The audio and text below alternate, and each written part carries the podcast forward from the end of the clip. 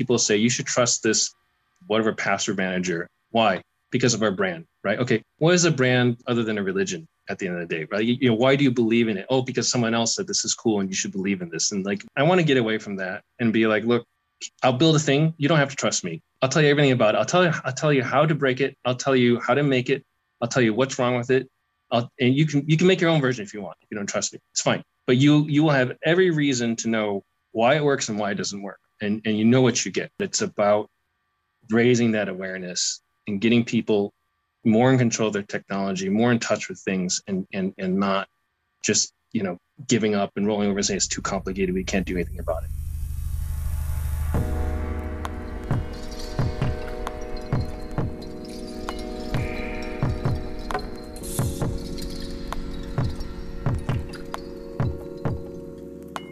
Hello, everyone. My name is Stephen Parton, and you are listening to the Feedback Loop on Singularity Radio. This week, our guest is hacker Andrew Bunny Huang, who is well known for clashing with Microsoft in the early 2000s when he taught others how to hack and modify the Xbox.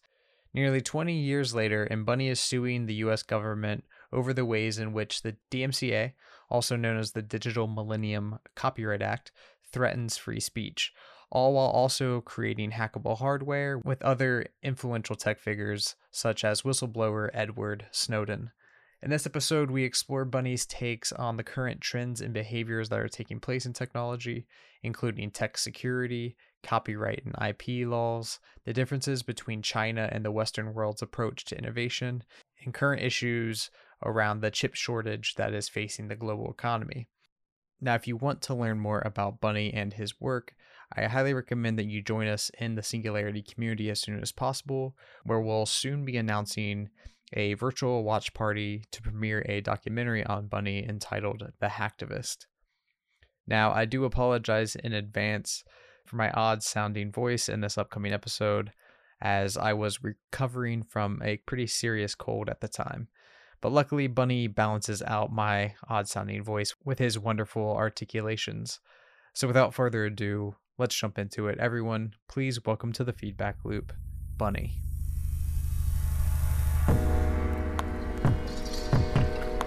So I think to start, let's get a very easy and cliche question out of the way. How do you mm-hmm. define a hacker?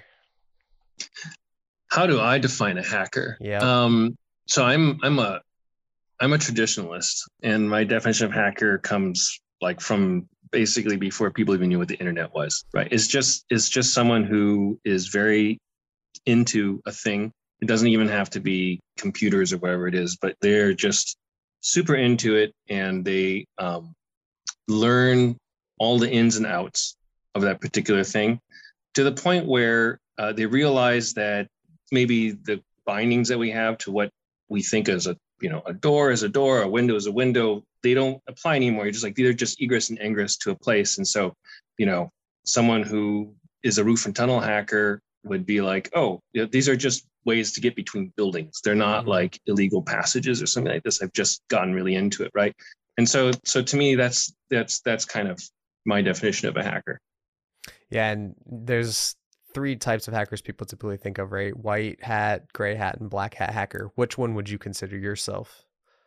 Yeah, I mean, I mean, within the right the more traditional sense, the computer-oriented sense of hacking. Yeah. Um, I guess that's a that's a tough question. Um, probably gray has the easiest answer because I, I I'm not I'm neither solidly white or solidly black, but I I, I think I think um I'm de- I'm definitely lean more on the on the white hat side, but I'm but I'm not bound. I'm a, I'm an individual. I'm not bound by a corporation. I'm not bound by these other things. So I have things I can do that some white ha- hackers would would consider to be black hat. Effectively, at the end of the day, you know, I, I have basically more operational freedom than a typical white hat hacker. And and if under that guise or just in general, like what are some of your goals as a gray hat hacker, as a hacker in general, in the in the computing sense of the term? Yeah, I mean, for me, my my biggest overarching goal is to just make everyday people understand that technology is not uh, scary, right? and and and part of it is is you know the part of the shtick is I am an individual, right? And and I'm just a regular person. I'm not a genius. I'm not. I, you know, I've just been around for a while. I've been. I'm like I said, a guy who's just been hacking away, like just like into a thing a lot, and you learn a bunch of these things.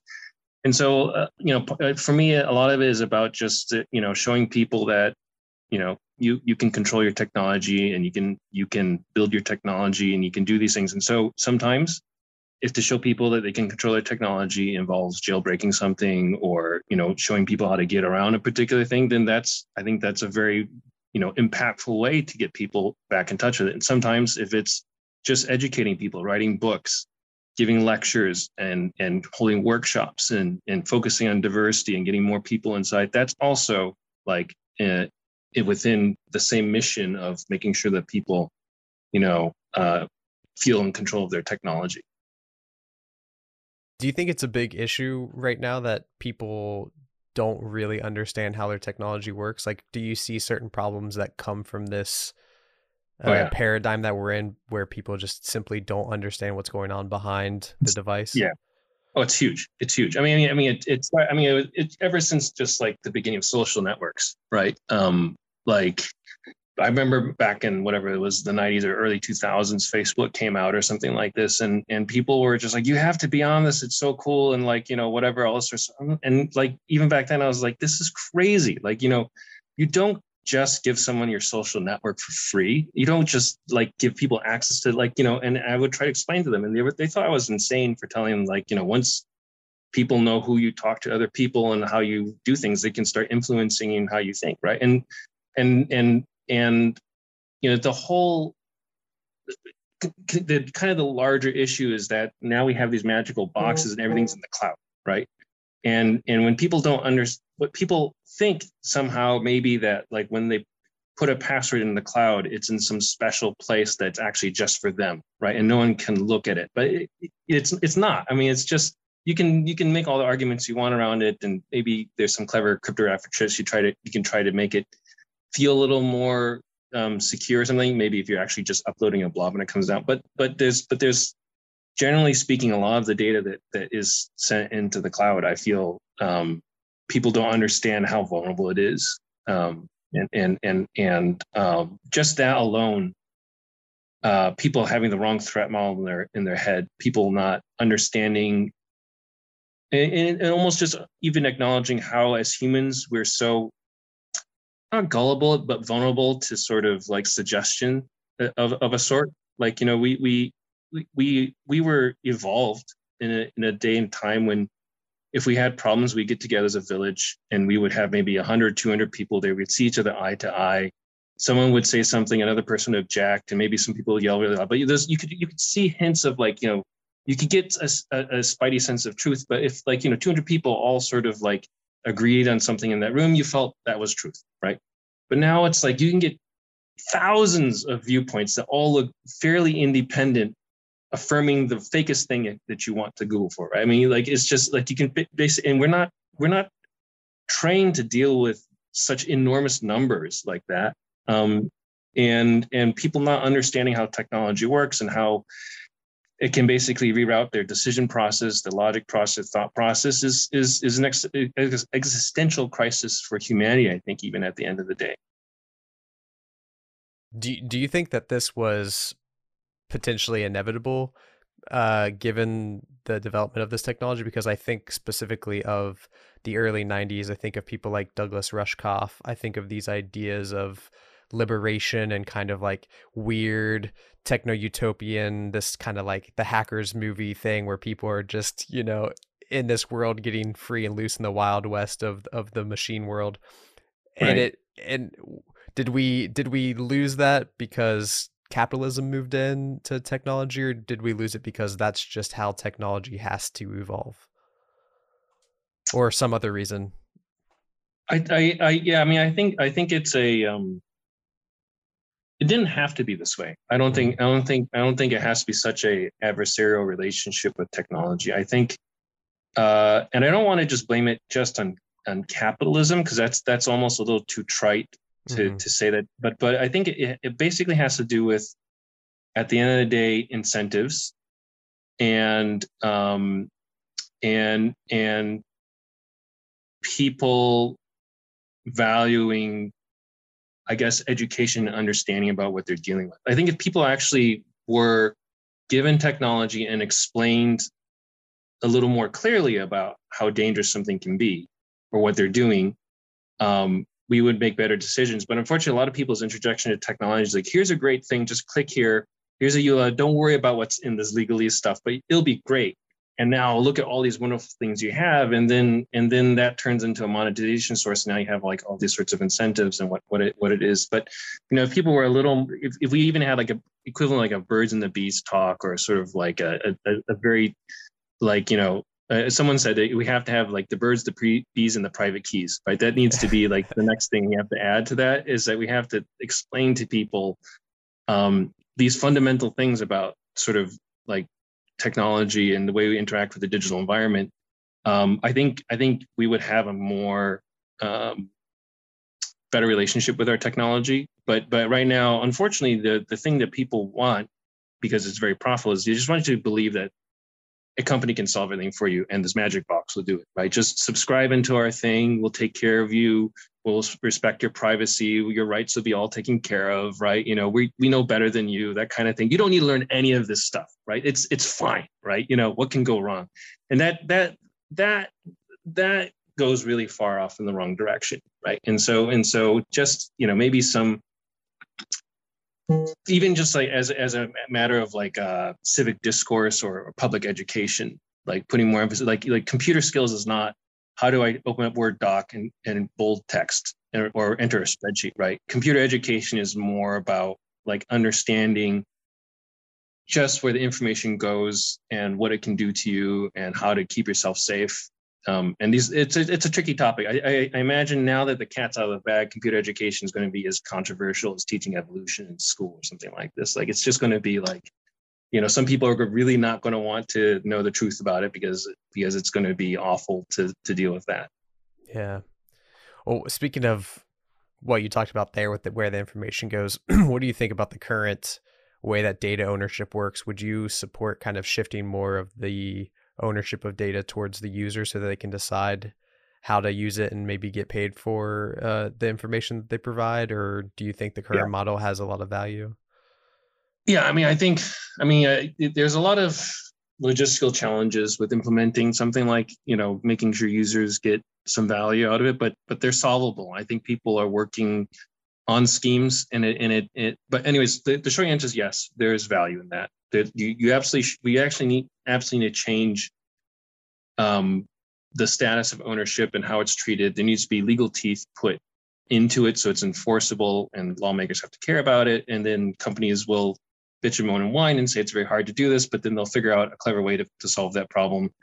Um, but uh, i think there are technologies that that can allow people to participate in a digital economy, in an information economy, and still retain control over uh, what they what they um, can and can't do. But but it, re- it does require a pretty radical rethink um, of things. And and the concern is that we've maybe gone past a bit of a tipping point in terms of like um, it would be so hard to catch up that different economy where you you you know you have a little more of your information on the inside versus the services that come out of the you know the concierge economy i guess you will of information where we know everything about you and we just give you what you think you want right? Um, the, the that that delta is getting to the point where it might be hard it's it's a much harder proposition to catch up. If we did it right the first time around then then i think things would be better. But now that we kind of have things wrong i think i think we both have to fix the hole and dig ourselves out of it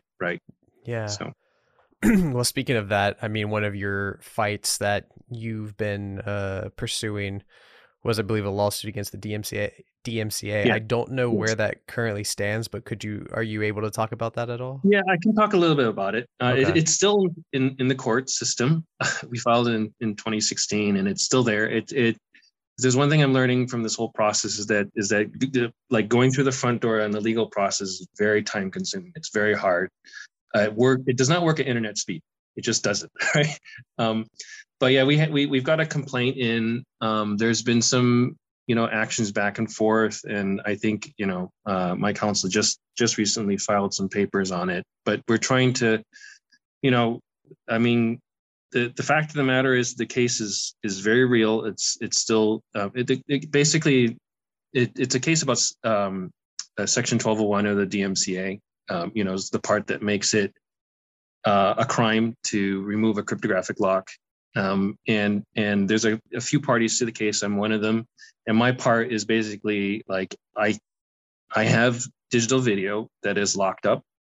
It's in my home. I legally own it. I would like to do something with it right? I just want to do anything with it almost basically right? But the problem is i can't because it's encrypted and it's actually illegal unlawful for me to do something with it right and so I have a small company um, called AlphaMax um, Media that produced a device that is capable of, has the potential to break that digital lock. But I'm waiting for the permission to do that for me to really unlock the full potential of the device. There's a whole bunch of things that are out there like machine learning and, and image recognition and subtitling and and you know color correction for blind people a bunch of stuff that we can do to like to video that can that can improve the situation, uh, but it's it's currently um, not lawful for me to do it, um, and we feel that it impinges upon my right to free speech. Like, you know, I want to express myself about this. I want to eh, tell other people how to do it. I want to enable other people to. Uh, to I want to have more conversations about this this topic. But but you know because uh, you know because of this the situation that we have, I I can't. You know, I'm I'm held back, right? And it, it's frustrating being held back for so long. It's just like, I mean, yeah, it's. Uh, I mean, I'm lucky that I have the privilege to be able to to keep the company afloat despite all the challenges in front of it. Like you we barely have it out there, and we really can't unlock the potential. And it's it's really actually, you know, da- you know, it's it's damaging in many ways not to be able to to get past this point. But that you know, it's it's we just have to keep trying right? If we just fold then then they'll never hear it. And the and the problem is is that like a lot of the issues with sort of the section 1201 is is that it's stood for so long that that courts now say can you show us any evidence of harm done?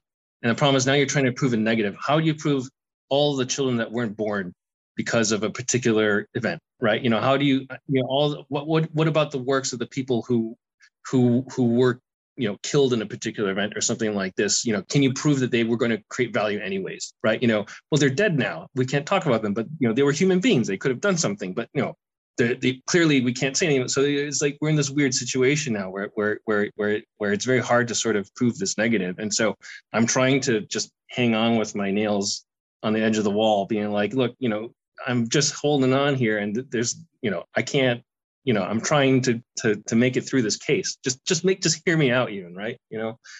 Yeah. What do you think about i guess the state of intellectual property and copyright in general at this point then? Because i mean are we losing just tons of innovation because of this? Or eh, is it actually beneficial to have some of these things because we need some way to have a return on investment for people who yeah. are spearheading? How do, how do we reconcile that relationship between, I guess, investment yeah. and IP and copyright? I mean, we we had. I mean, the system as created was not as broken as it is today. Part of the reason it's not, it's not that it's fundamentally wrong. It's just that they've continued. They've made patent lives longer and longer and longer, right? They've made the cost of filing patents higher and higher and higher. The cost of reviewing patents higher. Like they, they just keep going up copyrights themselves, the lifetimes are getting longer and longer and longer. I find it like just insane that like things that I saw in my childhood, I will die not having rights to remix, right? Like, you know, my childhood is not mine. It belongs to Disney, right? And and and that there's a little bit of me that that that feels sad actually that, you know, it used to be kids in the mm-hmm. 1800 or whatever it is, they would they would be told stories and they could retell it to their kids in their own way, right? It was part of your culture, it was your fabric, and you could put your your your imprint on it. You you could you could grow and live and breathe with that. But now, the very fabric of our culture, the the shared memories are are not ours anymore, right? Because of the length of that the copyright life. And it didn't start that way. It wasn't that way, right? You know, I don't have an objection I'm a, I write books too, and I and I make royalties off of selling books. It's fine, right? You know, I I you know, but I also open source a myself to. There's value in just a printed book, right? Actually, at the end of the day, it turns out like, you know, people will download PDFs or whatever, but people still just want the printed book. And there's, you know, I'm fine with that. That's, that's, you know, that's a great business too, right there. Just, you know, giving people the, the good of the book.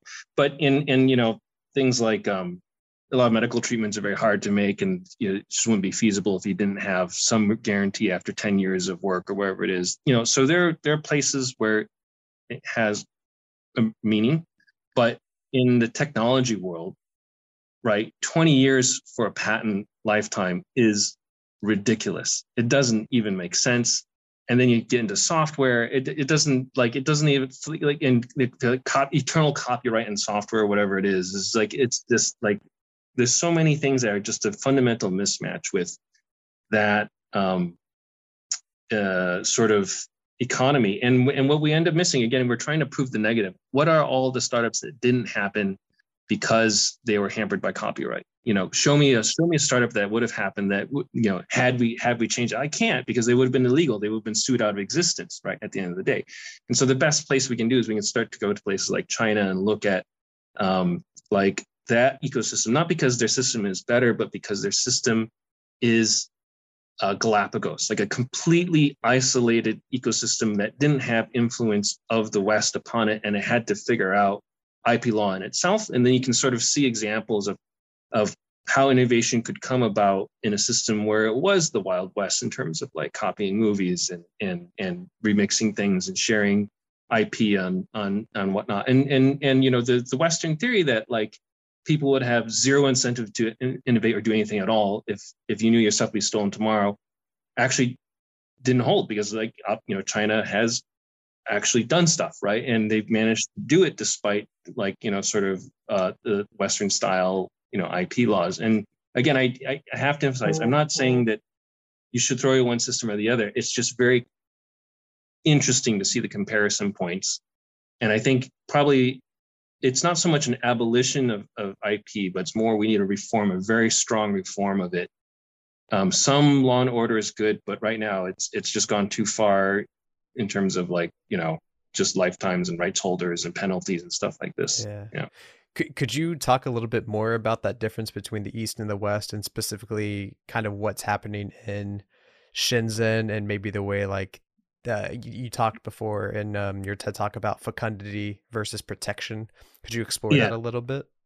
Yeah, yeah, yeah. So, so yeah, it's really interesting how it all came about. So, so in in this, I'm talking about Shenzhen in the you know in the 90s and 2000s. The China is very rapidly changing right now. So we it, like actually, it's very. I think it's very important to put the asterisk on any uh, thing we talk about at this point because because China is going through such a massive social change. Um, that we like things may not apply in the future, but you know, for, for over that period of time that uh, I was looking at it, um, you know, uh, that ecosystem had to figure out basically how do you how do you create an economy? How do you incentivize people to innovate when when um, you know there there weren't strong IP laws and protections. And what you find at the end of the day is that um, the emphasis goes towards uh, means of production. Right? Basically, if you have the ability to do something, to build something, it's actually more valuable for you to share all the specifications because you get designed in easier.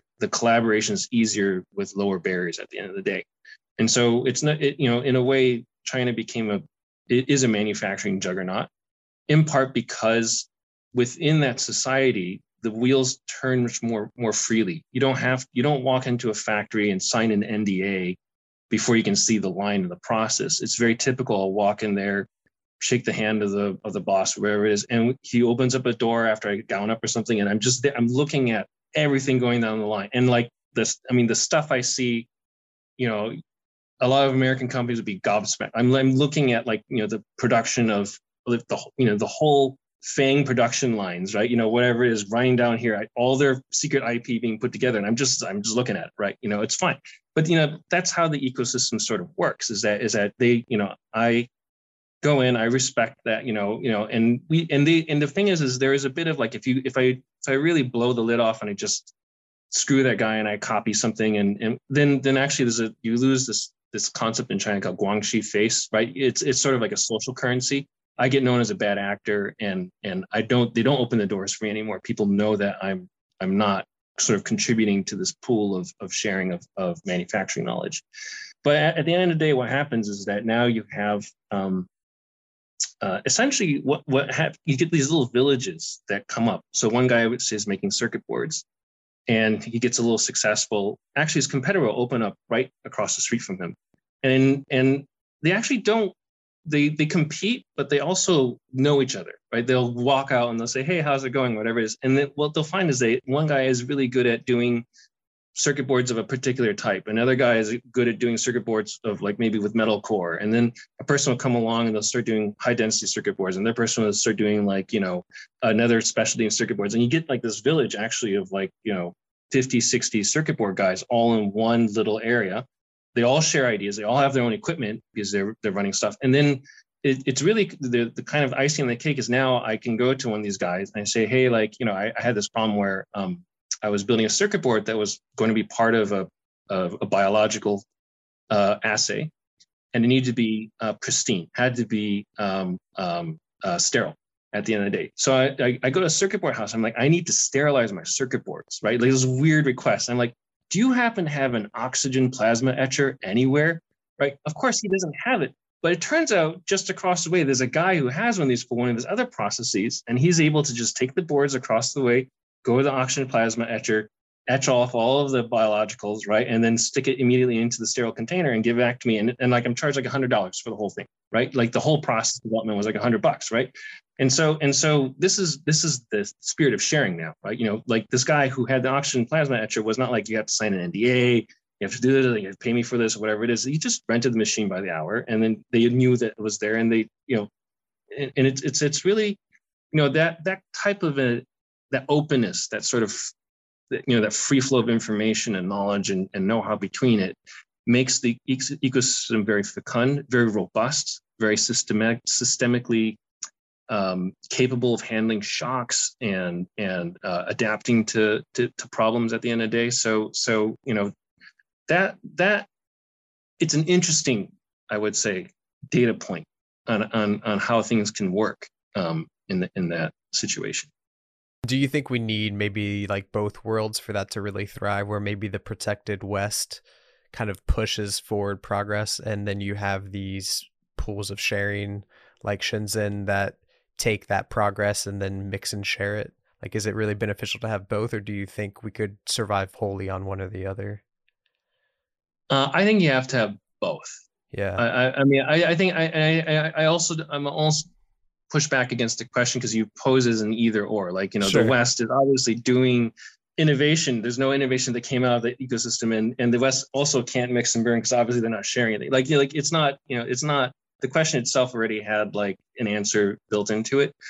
Um, I, I think, I think, I think, um, there's a time and place for for both. You have to sit down and sometimes just figure out a hard problem and do some R&D and take a risk. And there are times when you want to go across the way and say, "Hey, can you help me solve this problem? I don't know how to do it." Right? And let's share and collaborate, right? And in an ideal world, you have some amount of mutual respect um, for the effort that it takes to do it. And I think in these actually these small manufacturing villages, because they're all sweat, toil, labor manufacturing guys, like there's a certain like just respect when someone does something like drops you know a really good process knowledge or something like this they're like whoa like that's you know like you know it's you know just sort of like a you you almost a, there's a social bond. It's not a legal bond you know it's not sort of enforceable but but the people have an incentive to um, innovate and share uh, because they want to you know get that cred they they want to and they will they'll get they'll get favors back from people as a result, right? Um, you know, and in the West as well, you know, I think I think that it just it would be nice if there would be a little, a little less barrier to like just sharing a little more process knowledge, particularly for things that are they're just extremely well known. Like one thing that's very frustrating for me is that um, chip processes that are now a decade old, like 10 years old, are still heavily, heavily locked up under NDA right? And and like we like it's it's just mind-boggling. Like the, the equipment's depreciated. Like you know they've they're they're they're making these things like you know gangbusters and and and, and there's not uh, there's been papers published on this. Academics have improved upon this. That it's it's literally ten year old technology, and if we could just open that up a bit and talk to each other, I feel like there could be another wave of like really interesting, innovative stuff coming out of chips and, and research in that area. But it's a real bottleneck right now, and it's facilitated by the, these very strong IP laws that that you know because these these chip companies, as long as they're small cabal who can basically, as a cartel, control that information with along with the very high barrier of entry to you know purchasing all the equipment, they they they can operate in this mode for a very long time and and and and keep out any sort of competition right and and and that's that's a tough it's it's tough i think i think that i think it, it does hold back a certain amount of progress in the area yeah do you see any technologies that are coming down the line potentially changing this and by that i think of things like 3d printing or maybe blockchain uh, technologies somehow giving some power back to the masses to where they can kind of circumvent the gatekeepers? It's hard. I mean, it, particularly in, I mean, posed in the context that we were just talking about of electronics manufacturing, the difficulty of the other things you mentioned is they're all pure digital remedies. And, and this here, unfortunately, we're still talking about a physical plant, right? That is being gatekept with IP at the end of the day. So the physical plants are not operating as as service providers, but they're also operating as sort of kingmakers by, um, you know, in a, in a, it is in a way like you know TSMC can, is a kingmaker. If they decide to take your project and they say, okay, we're going to put you on our latest process, then your company will be successful. I mean, look at AMD, look at Qualcomm. These guys have been just like at TSMC's side, and they're they're taken off. But the companies that TSMC also didn't pick right into their into their into their stable they they don't go anywhere. If, they, if they're not going to build your wafers, you die. Right. That's just so so so. Not that you know, I think TSMC is necessarily under a obligation to be um, m- more open about it, but I think that for particularly for the older processes, um, and particularly today we're talking about like you know a lot of nations talking about throwing billions of dollars at these public money at these places to build fabs on their grounds. I feel like maybe the public should get something back if we're going to give you billions of dollars incentives to build the fabs on things, just take a portion of your line, not a whole lot of it, but just make it open access as a public good to go ahead and give us some benefit to this other than just simple mere access to your king making ability. Let's have some actual, you know, um, conversation about, uh, you know, uh, uh, you know, public tax money coming back in the form of like, you know, facilitating innovation at the very bottom level. I think that that would be a very reasonable stance. Um, uh, to have. But you know, as far as I know, no one's really, really.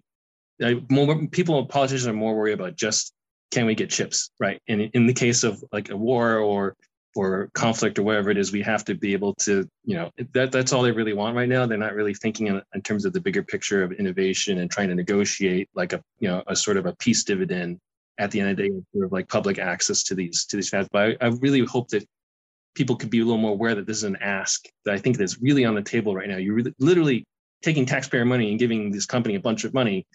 Shouldn't you at least be able to control some portion of the production or some have some say as to what runs down it and not just, you know, just you know build the facility for this cartel to move in and do its thing, right? So I mean, sounds reasonable to me. yeah. do you, yeah. Do you uh do you think that the current situation is gonna kind of push this along at all? I mean, because of the war, because of the economy right now, um, I'm hearing a lot of talk about you know the issues with shortages on chips, chip manufacturing, yeah. and a lot of this stuff. Like, are we? Yeah. Is our hand going to be forced here in maybe a positive way, or do you think maybe not? Uh, unfortunately, I don't see any any any uh, enlightened talk in in the direction of more openness. In fact, it's it's it's going more towards cannibalization and closed up. What what you're seeing now is, you know, the, I don't know if you saw the series from uh, Donella Meadows about sort of like um, uh, sort of sustainability of ecosystems, ecosystem collapse, and these types of things. So she she she's like a professor from the 1970s or something, and did did these papers about how like uh, deer would graze on a plateau or something like this, and they would support like a population of 10,000 deer. And then the population would collapse, it would recover, but it would only recover to a few hundred deer, not 10,000 deer. Same plateau, right? And the reason why is because after the collapse, the deer are aggressively grazing on the roots of the grass. It can never grow back anymore, right? And so what we're seeing right now is that after this collapse of the system, a very large systemic collapse, the governments and stuff are now not funding like more open capacity, they're actually funding proprietary closed capacity. So if it turned out, say, like before the pandemic, we could produce, say, a million units of something, and and that fab was running at 90%, you know, efficiency, what you're finding governments like we will we will fund you to build a million units on our soil, but you can only build for our market. So now that instead of running at 90% capacity, they have a million units capacity, but only running at whatever 70% capacity, right? So now you have even more capacity coming up around the world, but they're all being used less efficiently because they come with these little strings attached about how the capacity has to be deployed and the geographic uh, location of it, and that that has a negative effect overall actually on on on a particular retail like i'm a what i call retail player. Like i don't i'm not big enough to go to tsmc and order like cassettes of wafers and i can't go to ti and negotiate million chip deals right? I, i'm on the retail market. These guys have to have an incentive to sell to little guys like me 100 chips at a time. It, it really has a has a negative impact on on that retail market. Um, and it gives and these barriers create more control effectively towards know, middlemen and corporations at the end of the day and so and so unfortunately that that that system is currently on a course for going the wrong way we'll have more capacity than ever did before but actually less ability to utilize it um, because of because of the nature of the beast. Yeah, speaking on your ability to acquire these things, can you talk a little bit about some of the projects that you're currently working on? I know for one, you have the, I believe you have Precursor, which is your yeah, secure yeah. phone, and maybe some yep. other things you want to talk about. Yeah, yeah. So, so I mean, yeah, the two we actually talked a little bit earlier about the the the, the project involved in the 1201 lawsuit, which is called NETV2. It's a little video processing unit. Um, but then the, the the more the, the other project I'm working on is is called Precursor. The idea is I want to build a a device for helping you manage secrets, um, things that are important for bootstrapping your digital life, your core secrets, right? Um, and and I want to give you a evidence based reason to trust it. So again, this goes back to the whole problem of like people say you should trust this whatever password manager. Why? Because of our brand, right? Okay, what is a brand other than a religion? At the end of the day, right? You, you, know, why do you believe in it? Oh, because someone else said this is cool and you should believe in this. And like, why why is this good? Because because of the acts and deeds of this person. It's it's very similar. You know, there's it's not it's not an evidence based sort of thing, and it's it's kind of controlled by, anyways. So so so I want to get away from that and be like, look, man, like um, I'll build a thing. You don't have to trust me. I'll tell you everything about it. I'll tell you I'll tell you how to break it. I'll tell you how to make it. I'll tell you what's wrong with it. I'll, and you can you can make your own version if you want. If you don't trust me, it's fine. But you you will have every reason to know why it works and why it doesn't work, and and you know what you get. Right. That's that's that's the point of this this product, and the purpose of it are for like, um, you know, not you, you wouldn't necessarily want to use it every day because it's a little. I take a very extreme position on security, so it's the UI is a little bit clunky in some ways, but you have some very precious passwords for, you know, you know, banking or crypto wallets or something like this, authentication things, you you people are finding more and more that they're under like, you know, um, sort of cyber attack and ransomware, these types of things. You want to keep them separated. You want to segregate it. This is this is the place you would want to put those types of um, really valuable uh, private keys, these types of things. And so and so that's that's kind of the the focus of the of the project. Um, it's a physical device, so I have to build them. It's hard. It's very very hard to acquire anything right now. Uh, yeah, I think I think probably by the time this podcast airs, we'll actually have run out of stock, and we'll be out of stock for a few months because I'm just struggling. Like like I have one part that before the pandemic, it was I was buying for a dollar fifty. It's now the spot market for it is 114 dollars. Um, Whoa, it's insane. If I wanted it today, I mean, you know, it's yeah, it's yeah, extreme. But but then if I were to, were to go through the front door and buy it, not through the gray market, and just put an order in, the the the published lead time's is 100 weeks, two years, right? Like I could I could have two kids and start raising a family in the time it takes for me to like, you know, uh, produce the next one of these things, right? So, so there's there's a lot of wonkiness happening right now in that supply chain, and the truth is somewhere in between. Um, it's not it's not as bad as it sounds, as I just made it sound, because part of it there's a, lot of it that's actually um, hoarding and bad behavior on the mar- on, on on the part of uh, market makers. So um, I uh, the every indication I've seen so far is the supply side stuff is coming back, right? But everyone who's been making money so far off of the post-pandemic pricing wants to keep the pricing up. A lot of this, eh, you know, inflation we're seeing is just gouging and marketeering at this point in time. There's not there's not as much demand as as there needs to be. So at some point in time, that's going to drop, and we're see, we're starting to see in some sectors we're starting to see that drop happen. But you know, for me, it's basically I'm just playing this poker game, holding my cards and and trying not to fold and hoping that these guys give in before I give in because I don't want to pay $114 for the part, and I think they're going to have to sell some parts one of these days soon. So you know, I'm just going to keep staring them down the down the face and hope they hope they hope they blink, right? So. Is is this phone uh, part of the project that you did with Snowden, uh, Ed Snowden? Uh, or inspired by that? It's inspired, yeah, yeah. So, so, so, so the part, yeah. So the the project we did was trying to help journalists have some trust that their phones are not betraying their position right through um, you know uh, signal emissions of their phone and um, and so the approach we took that direct project was to try and instrument a phone to um, to see when it's transmitting. We, there's actually a bus inside of an iPhone that you can just tap and look at and, and see when the antennas are being uh, calibrated and when the power control is going and that sort of stuff. And uh, and uh, it turned out that actually, even if you could get that data, it's very hard to do anything with it because um, you know iPhones will transmit in airplane mode sometimes for legitimate reasons, right? Like I, I don't know what the legitimate reasons are, but they reserve the right to do it, right? And so how do you tell that apart from something malicious? Like it, when your vendors are already sort of doing things that are you know across a certain line, you know it it's it it becomes too difficult to analyze. And so that that that whole problem of too difficult to analyze became a theme, right? So that so one of the aspects of precursor and part of the reason why the user experience is not as smooth as a lot of the modern smartphones today is that I really wanted to keep it simple enough that you can analyze it. So today the problem is even if you gave me a smartphone and all the parts, all the source code for it, I couldn't analyze it within a lifetime. Right? It's just too much stuff going on. It's really cool. A lot of wonderful things happen. We can play games on it. You know, it's whatever view videos, and you can be in the middle of the forest and get you know all this sort of crazy stuff you can do with your phone today. But it it comes with a price of extremely high complexity, a lot of moving parts.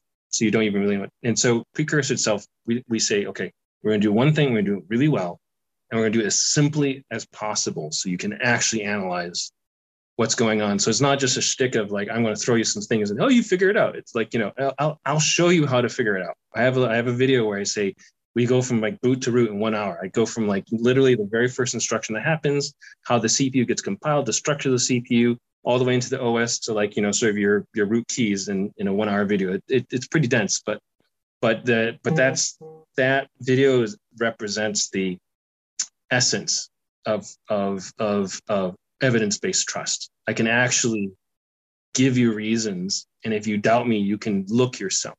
Right. And that's that's that's where I'm trying to get at. Do you think it would be beneficial to move towards like a module type uh, paradigm in the future where we kind of have that really complex base and then allow people to have kind of like your phone precursor have these like very simple tool sets that yeah. sit on top of that yeah i mean i think i think there is definitely a, a modular I mean, the, the way, in a way, the precursor functions as a module in security in the sense that when we have the second factor to a phase, it used to be this the second factor you would get was like a little fob token with six digits that would roll over and it was truly a second factor. It was not in your phone. The problem today is that you have a phone that you're browsing the web on and you want to do a banking transaction and an sms comes in on that phone right with other and other things that can list the SMSs on your phone. You, you type in the six numbers on it, or you scroll over the screen, the six numbers are there, and then you, and you're in. And it's like, okay, we've got one factor again, right? So so it's not that we can't. It's a good idea to modularize things, but there's still a, a an actual benefit in keeping these two things physically separate. Uh, uh, the saying I have is like, you don't want to eat where you poop, right? Even if I gave you a toilet and I and I showed you this thing where you could just like flush it with chlorine, whatever it is, and I put a salad in, it's like, look, it's really clean. There's just something we don't do it because like, but what if there was some poop left over, right? And really, you're sitting here, you're on your phone, you're browsing cat memes and whatever it is, and getting spam and cryptocurrency, and, and then oh, banking, literally the same screen, one swipe away. Like like it it, it we're we're trained to think it's okay to eat out of our toilet bowls effectively when it comes to digital technology because we want to have just one thing in our pocket that we carry around. Um, and and so part of the notion behind precursor is we want to we want to have a kitchen where we prepare food and a place where we do our business. And those are just as a matter of hygiene, we keep them separate. If you want to put them together, that's fine. You can also do that. Like you're allowed to do that. You can take our stuff and mod, you know, modularly plug it into it. But part of the pitch is actually you don't poop or eat. Yep. Fair enough. Well, as we come up to time here, man, I want to know like what's what are your thoughts looking forward? Like what are some of the things maybe that you're excited about in this space, whether it's open source, new technology, innovation, anything at all? Yeah, I mean, uh, I you know, unfortunately, the, the, news these days has not been great, um, and, and so it's it's been hard to it's been hard to maintain an optimistic outlook on on things. But um, I th- I think that there is uh, usually what happens after uh, sort of a, an adjustment, a correction like this, is that there is there is a phase of of greenfield innovation, right? Like when the when the old trees, the big trees, kind of burn down, they create fertilizer and, and space for new ideas to come up. So really, a lot of right now is looking for where where does where does the space start to open up after all the carnage happens? And where where the opportunities we can sort of move forward? And so there you know we're seeing some you know my complaint about the fabs and whatnot there we're seeing some movement of fabs starting to open up. And actually as as as business business starts to get worse for them it's easier to do a pitch for open source to them because they're not so busy just printing money. They want more business leads. And so open source actually helps get them more chip designs right at the end of the day. So there are there are um, opportunities of this sort i think out there and uh, a lot of it is just I have, as a small, you know, I'm an independent. I just, I, I don't have big corporate backing, whatever it is. I just have to pace myself, survive through this whole sort of um, situation, right? And at the same time, keep the survey out there, see what the opportunities are. Um, a whole lot of things are being rewritten right now in terms of like manufacturing to geopolitics of manufacturing, and that's I, could, I couldn't have predicted that this would happen five years ago. I have no, no idea we're going to be five years from now, but I can tell you everything's going to be different. So when people come to me and say, Hey, I want to do a hardware startup, I was like,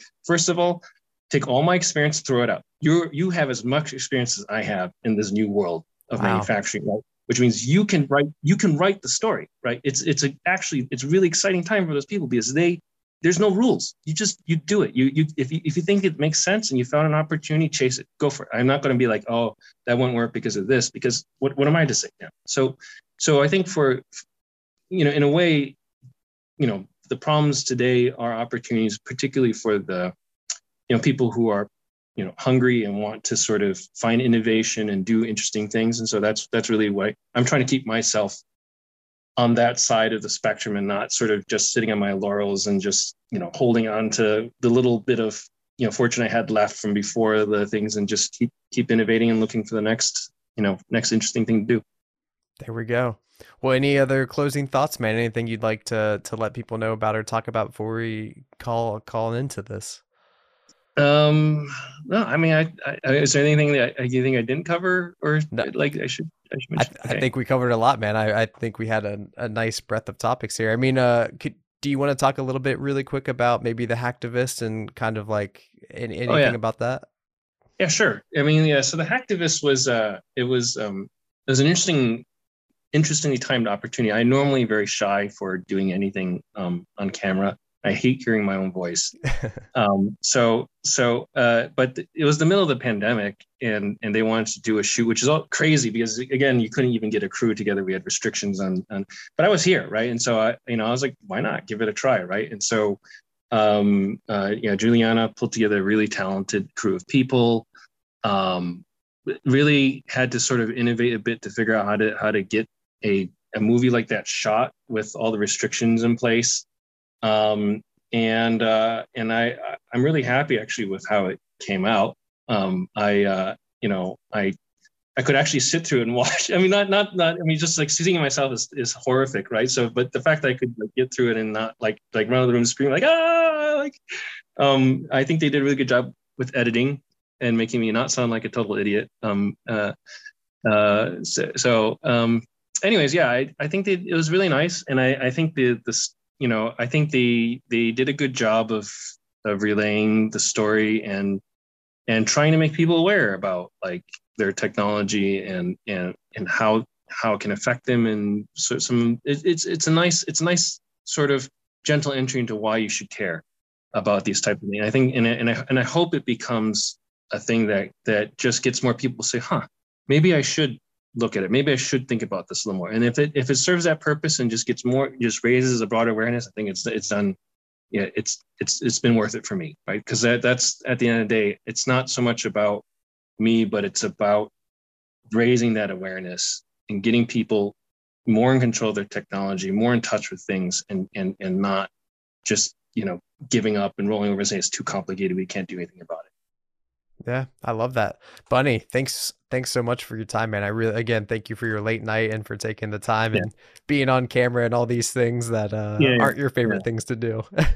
yeah, yeah. I like to I, I really like just is it, the one nice thing about the pandemic is like I, I had like no calls, nothing. I just wrote code. I like like design circuits. I would I could say like I actually solder together all of the test stations by hand for my for my for the precursor, like every single one of them, because I, I, had the time. I was like, oh, I could just do this, and, you know, listen to podcasts while I'm doing it. And it was like, oh, in a way, as an introvert, that was nice. Yeah, but I, I, I, can relate. But the world is slowly yeah. creeping back in. Yeah, it is. I mean, it's you know for yeah, I think for the better at the end of the day. I mean, like you know, if, if everyone operated like me, we'd all just you know just grump at home, right? So it's it's, it's good that good, good that we're seeing people connect and and things happening again. But like, yeah, it is. It's also been uh, it's an adjustment for me to get used to all the calls and stuff now. So yeah. Well, again, man, I appreciate it. So thank you. Yeah, no worries.